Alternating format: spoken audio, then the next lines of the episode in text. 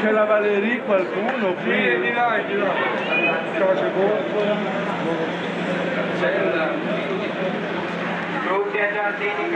Sono felice di avere l'onore di presentare l'intervento di Marcella Di Folco, segretaria del MIT dell'Emilia Romagna. E sono felice anche di aver avuto l'onore di avermi dato una mano per essere stata eletta in Consiglio Comunale la prima transessuale eletta nel mondo. A te la parola Marcella, grazie per essere qui con noi. Noi dobbiamo lottare per il o per ottenere noi nasciamo con questi civili, ma è la società che ci rilega, è la società che ci rileva, la società che dice noi siamo tutti diversi e quindi noi non dobbiamo essere, non dobbiamo far parte di questa società così. Il primo luglio del 1995 a Bologna si svolge il Gay Pride nazionale, sfilano più di 10.000 persone e sul palco sale anche Marcella. È il secondo Pride italiano di sempre, dopo quello dell'anno prima a Roma, ed è l'inizio di una lunga serie che continua ancora oggi. In quegli anni però manifestare apertamente e con orgoglio il proprio orientamento sessuale o la propria identità di genere è considerato ancora qualcosa di strano, se non addirittura di indecoroso. La parata del Pride, nata nel 1970 per commemorare i moti di Stonewall, diventa così il simbolo di una nuova grande apertura verso l'esterno. Per la nostra storia però, quel primo luglio 1995 è soltanto un punto di arrivo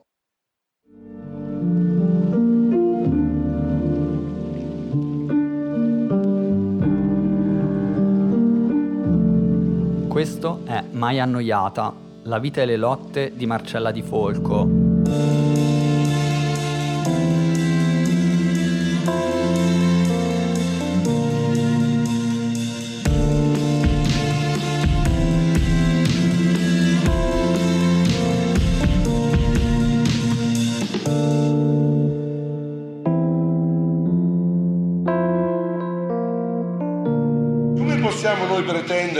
Che una legge all'improvviso entri direttamente nelle coscienze direttamente nelle coscienze della gente che ha sempre vissuto sotto un'impronta cattolica e quindi vive con la repressione del peccato e tutto quanto, quando noi poi dopo, secondo la legge cattolica, ne siamo il simbolo del peccato, del peccato più grande, la sodomia, tutta questa roba qui. Quindi a un, un certo punto noi dobbiamo capire, dobbiamo lottare contro un ostacolo immenso, ma dobbiamo farlo con forza, perché è la nostra nostra vita futura che è in ballo e dobbiamo lottare per la nostra esistenza, ma lottare democraticamente, senza fare imposizioni e senza fare coercizioni, senza gelosie e, sem- e se mai fare delle iniziative particolari senza consultarci. Dobbiamo cominciare ad abolire la parola congresso, come diceva giustamente la Pina,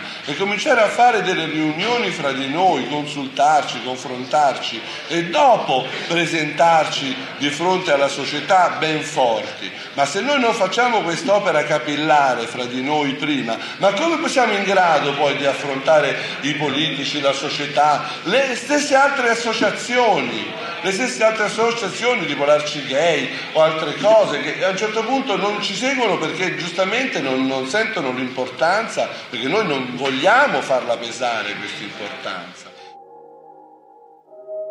Siamo alla fine degli anni Ottanta. Dopo la grande e inaspettata vittoria della legge 164, il MIT vive un lungo periodo di confusione, sia rispetto alla sua organizzazione interna che rispetto agli obiettivi da raggiungere.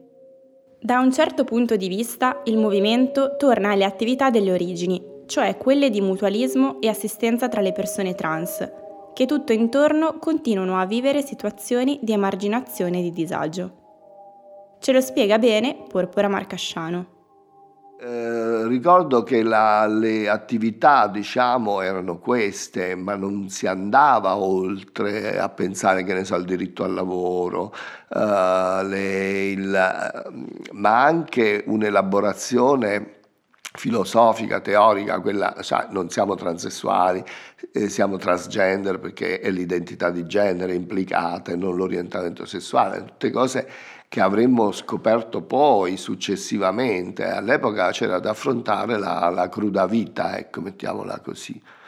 Quindi poi era questo, cioè la prostituzione, l'AIDS, l'eroina, cioè che erano poi mm, legate. Nel 1991 Porpora si trasferisce a Bologna ed entra da subito nel direttivo del MIT Emilia Romagna, di cui Marcella è presidente. Di quegli anni insieme ricorda la sua dedizione e di come Marcella si dava totalmente agli altri, correndo in soccorso delle trans a qualsiasi ora del giorno o della notte. Quella è una caratteristica della Marcella, tu la potevi chiamare alle 3, alle 4 di notte, che, uh, uh, uh, si metteva la palandrana, saliva su quel povero motorino che arrangava ah, ah, e arrivava, che era in questura, che era in fiera o nei luoghi dove succedevano casini. Questo anche da pensiero comunale. Cioè, anche, sì, sì, sì. Quindi immagino anche qualcuno la eh, faceva riconoscere. Ma no, a Bologna era, è un'icona, era, cioè, la conoscevano tutti, sarà per la stazza, per il suo modo di fare, per tutta una serie di cose. Marcella era, dopo le due torri, dicevo io, ci sta la Marcella. Eh.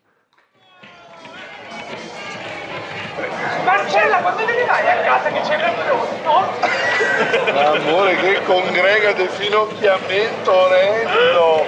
A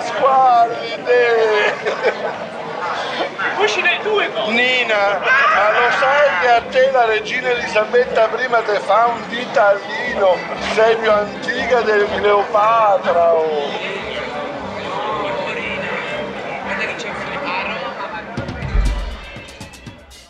Intanto, a livello nazionale, il coordinamento del MIT si sfalda e le sezioni locali iniziano a diventare sempre più autonome. Così, anche a Bologna, il gruppo guidato da Marcella e Porpora intraprende un percorso tutto suo. Bologna piano piano si è staccata, ma perché qui stavamo procedendo su altri binari cioè, qui davamo forma e pure significato a, a servizi, a pratiche che non c'erano da altre parti. Questo, vabbè, grazie al MIT, grazie anche al terreno fertile che è quello bolognese, no? della politica, della cultura, quindi questo va detto. Grazie a questo terreno fertile, in quegli anni aumentano i rapporti tra il MIT e le istituzioni locali, tanto che nel 1994 il Comune di Bologna gli assegna una vera sede all'interno di un edificio pubblico.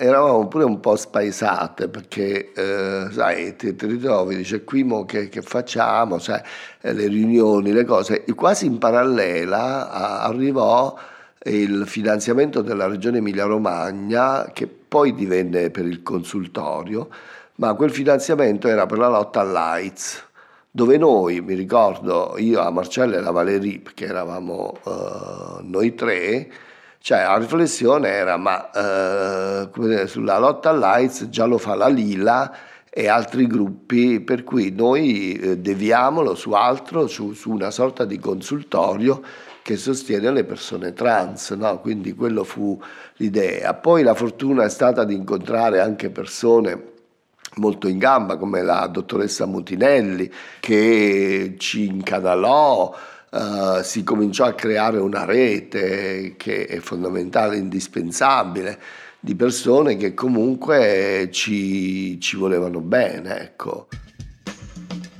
Nel 1990 la rete di persone che a Bologna appoggiano le istanze del MIT convincono Marcella a candidarsi come consigliera del quartiere Saragozza. Viene eletta con la lista dei Verdi e questo risultato la spinge a candidarsi anche alle elezioni del 1995, questa volta per un posto in consiglio comunale. Così, in quell'anno, inizia una campagna elettorale a cui partecipa anche Porpora, non potevi non partecipare. Però uh, Marcella, uh, siccome era, lei era molto come dire, e- e- egocentrica, cioè non, non, so se il, il termine è giusto, però ci teneva a portare avanti la battaglia fondamentalmente da sola. Al contempo aveva bisogno e amava che ci fosse un seguito, però il grosso l'ha portato avanti lei da sola e noi lo facevamo ma in maniera svogliata, devo dire, cioè manco ci credevamo, diceva sì ma che fa? Cioè. Contro tutte le aspettative però, il 23 aprile del 1995, con 14.256 preferenze, Marcella Di Folco entra in consiglio comunale e diventa così la prima persona trans al mondo eletta ad una carica pubblica. Su Rai 2 la notizia viene data così. Stato eletto alle ultime elezioni regionali consigliere comunale a Bologna e fino a qua voi direte beh, non c'è nulla di strano, ne hanno eletti tanti in queste elezioni.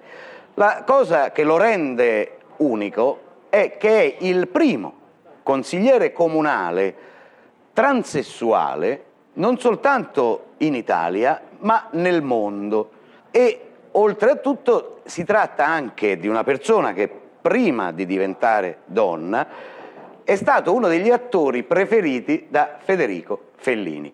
Conosciamolo come adesso, con la sua eh, identità, con il sesso che ha scelto di avere, Marcella Di Folco. Buonasera. Buonasera magari.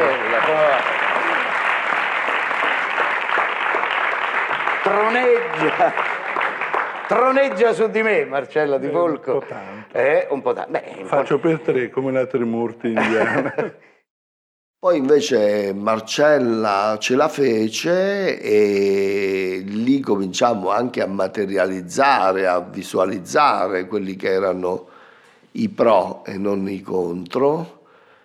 E, e, quello che poi successivamente ha contraddistinto il MIT è quello di essere un intreccio favoloso, dico io, tra pubblico e privato, tra eh, istituzionale e associativo, perché questa è stata la formula del MIT. Noi siamo stati sempre nel movimento e con posizioni anche abbastanza radicali, eh? Eh, estreme se vogliamo, però mantenendo sempre eh, quel rapporto istituzionale che era necessario. Come dico io nell'Aurora delle trans cattive, dico ma ce l'hanno sempre tolto non solo le posate, il tavolo e ora che ci sediamo alla tavola dovremmo rinunciare a mangiare. No, ci dispiace. Noi abbiamo fatto, concedetemi il termine, noi abbiamo fatto i bocchini per strada eh, e quindi sappiamo cos'è tutta la storia. Quindi avere quello che abbiamo mm, ce lo rivendichiamo con orgoglio, ce lo teniamo. Appena entra in consiglio comunale, Marcella si ritrova al fianco di un'amica che abbiamo già incontrato nello scorso episodio.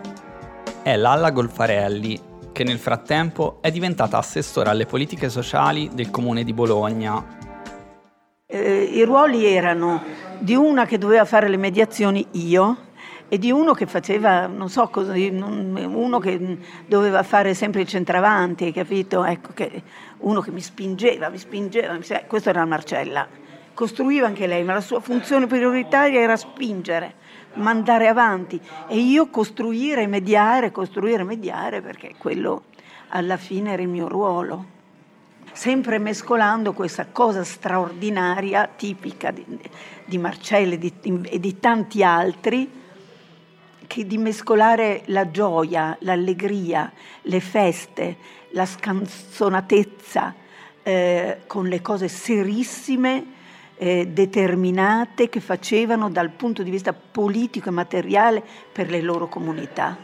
Era mm, sapere stare su questi due registri una cosa emozionante, perché teneva, la Marcella era così, teneva fermo il registro della provocazione e sotto era una formica della trasformazione, davvero una formica della trasformazione, al punto da Marcella ti prego lasciami tranquilla dieci minuti che ho bisogno di stare calma, perché non ti mollava, stava lì. Poi noi siamo diventate grandi amiche personali, ma questo, questo è un'altra storia, no?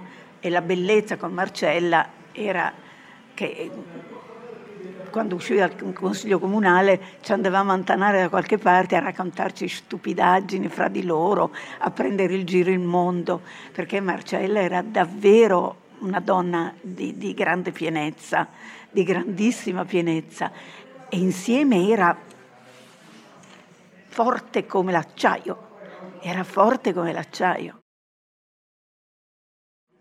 Tra le tante battaglie condotte insieme da Lalla e Marcella in quegli anni a Bologna, ce n'è una molto delicata, su cui l'opinione pubblica cittadina è particolarmente suscettibile. Su tutto il tema della prostituzione, noi a un certo punto dovemmo decidere di montarci sopra con i piedi perché si aprivano contrasti fortissimi dal punto di vista dei diritti di chi i diritti di chi era disturbato, i diritti di chi eh, pensava che i corpi non dovessero essere mai venduti, i diritti delle prostitute, i diritti dei trans di non essere sbeffeggiati perché si prostituivano. Marcella da questo punto di vista era un detonatore, eh, perché quando ci si metteva, lì sì che ti provocava fino allo scandalo, proprio fino allo scandalo, raccontando di sé ai tempi nel quale faceva l'attore ancora maschio di quando era a Casablanca, lei lì ti tirava dentro un trip che era un viaggio potente rispetto a contraddizioni che avevano dentro anche il tema dell'uso del corpo. Io per un certo periodo della mia vita ho fatto la prostituta e molte mie colleghe del Consiglio Comunale di Bologna mi dicevano ma non lo ricordare, ma perché non lo ma perché devo aspettare che siano gli altri a ricordarlo? Io non voglio che questo diventi un'arma nelle mani degli altri, questo deve essere un'arma nelle mie mani, sugli altri. Li devo disarmare, perché se ne parlo io non ne possono più parlare loro. Diventa un, una, una, freccia spuntata. Eh, non ho mai aspettato, non mi sono mai celata dietro la menzogna, dietro le bugie. No, no, no, no, da questo punto di vista no, non mi interessa. Oltre alla prostituzione, un altro dei temi considerati fondamentali da Marcella è quello della salute, sia fisica che psicologica. La sua intuizione rivoluzionaria è quella di creare un consultorio per persone trans, gestito da persone trans. Marcello invece dicevano come noi è impossibile, al momento ancora non è possibile che altri sappiano farlo. E quindi il tema certamente del, del consultorio, eh, che è stato subito un consultorio professionale, eh, eh non, non, un posto dove sì insomma e poi ti mando, no no, era un consultorio professionale. Marcella capisce con largo anticipo l'importanza di un consultorio e di un consultorio autogestito, così come ne capisce i limiti. La situazione di sofferenza che la società impone alle persone trans infatti è complessa e profonda. Perché dopo l'operazione gli psicologi non li andiamo più a cercare. Però se tu sapessi quanta gente abbiamo che telefona qui e che dopo che ha fatto l'intervento vorrebbe ritornare indietro. Ma il dolore di sentire queste, queste, queste telefonate, il dolore perché sono persone che, che, che sono passate da una sofferenza ad un'altra e non hanno interrotto la sofferenza. Questa è la cosa più triste, perché il raggiungimento del benessere non c'è stato. Per svolgere il suo tirocinio al consultorio del MIT arriva in quegli anni una giovane studentessa di psicologia. Si chiama Daniela Anna Nadalin e siamo andati a intervistarla proprio lì. Quegli anni sono stati eh, molto formativi perché l'incontro con Marcella è stato eh, molto molto forte come, come era lei in tutte le sue manifestazioni, quindi eh, cominciamo questo consultorio, io e la collega che è ancora qui con me, Patrizia Stella, che eh, collaborava anche lei all'epoca in quel consultorio dell'azienda ASL e iniziamo questa collaborazione eh, con, con pochi numeri all'inizio e con finanziamenti risicati all'inizio e, e anche con, come puoi immaginare, quei tempi culturali decisamente differenti dove il lavoro con le persone che all'epoca si chiamavano transessuali e basta eh, era ai primi passi, quindi è stato un lavoro tutto da costruire, ma ehm, eh, abbiamo intuito subito che chi aveva ideato quel consultorio che sarebbe poi nato nel 94, cioè Marcella Di Folco,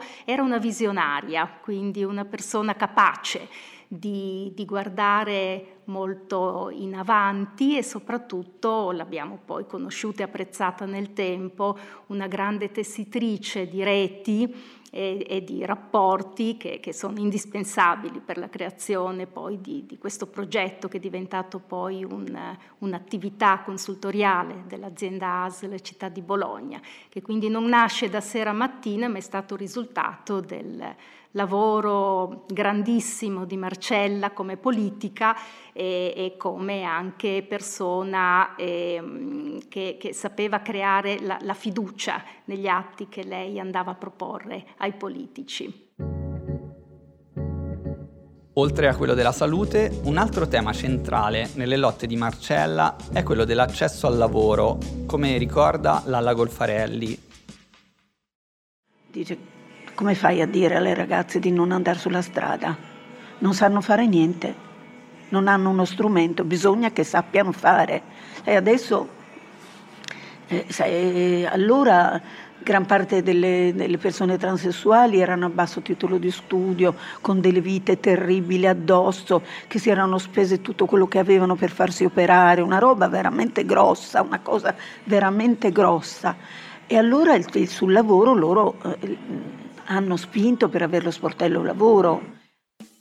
Nel 1997, in collaborazione con la CGL, il MIT di Bologna riesce a creare uno sportello lavoro interamente dedicato alle persone trans. È il primo caso in Italia e uno dei primissimi in Europa.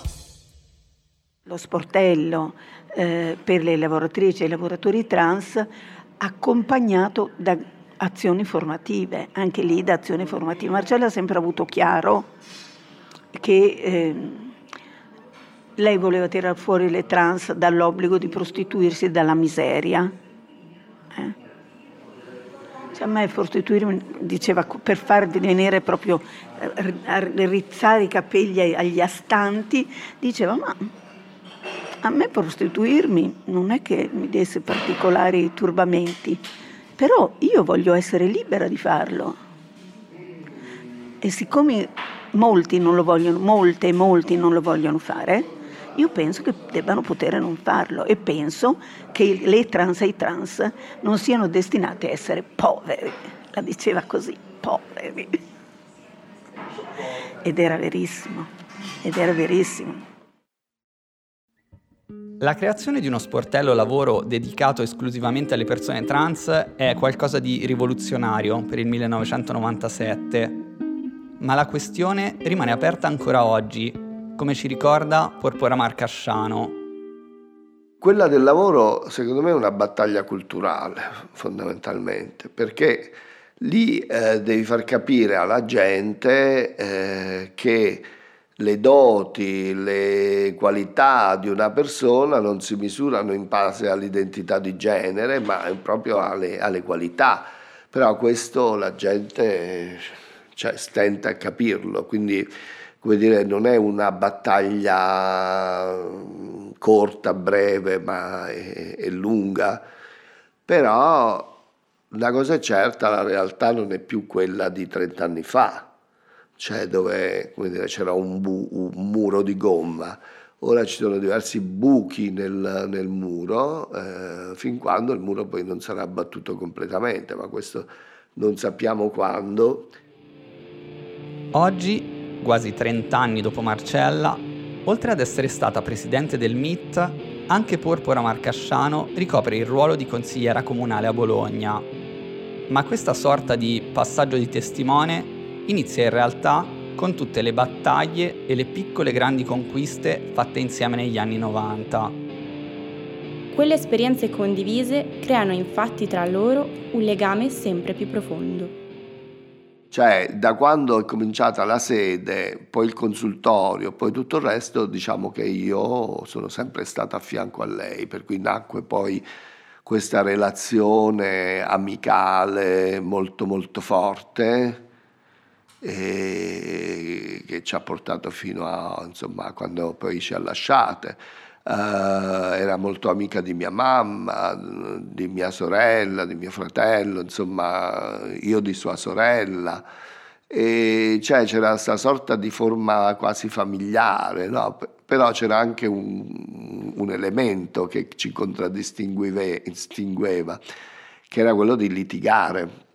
Io ho sempre detto che con Marcella litigavo uh, 3-4 volte al giorno in maniera leggera, scazzavamo, una volta a settimana in maniera un po' più, più forte, una al mese decisamente forte e una all'anno, eh, cioè di quelle insomma con i toni alti.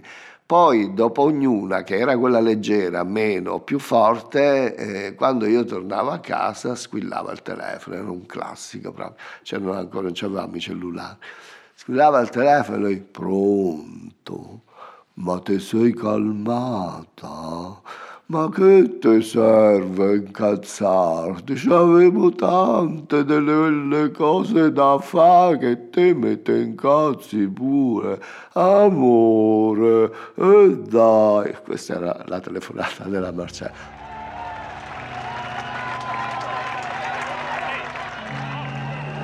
alla nostra famiglia.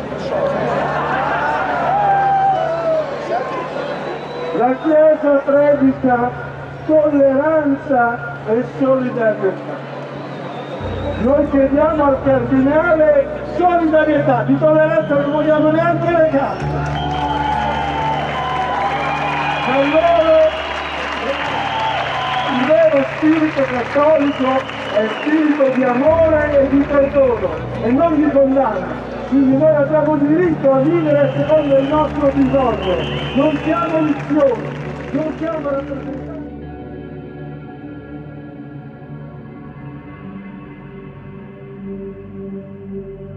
Mai Annoiata è un podcast di Federico Fabiani e Francesca Sciacca, prodotto da Scambi Europei. Per una cronologia degli eventi narrati e per saperne di più sul progetto, visita il sito maiannoiata.it. Consulenza storica e archivistica di Deborah Sannia.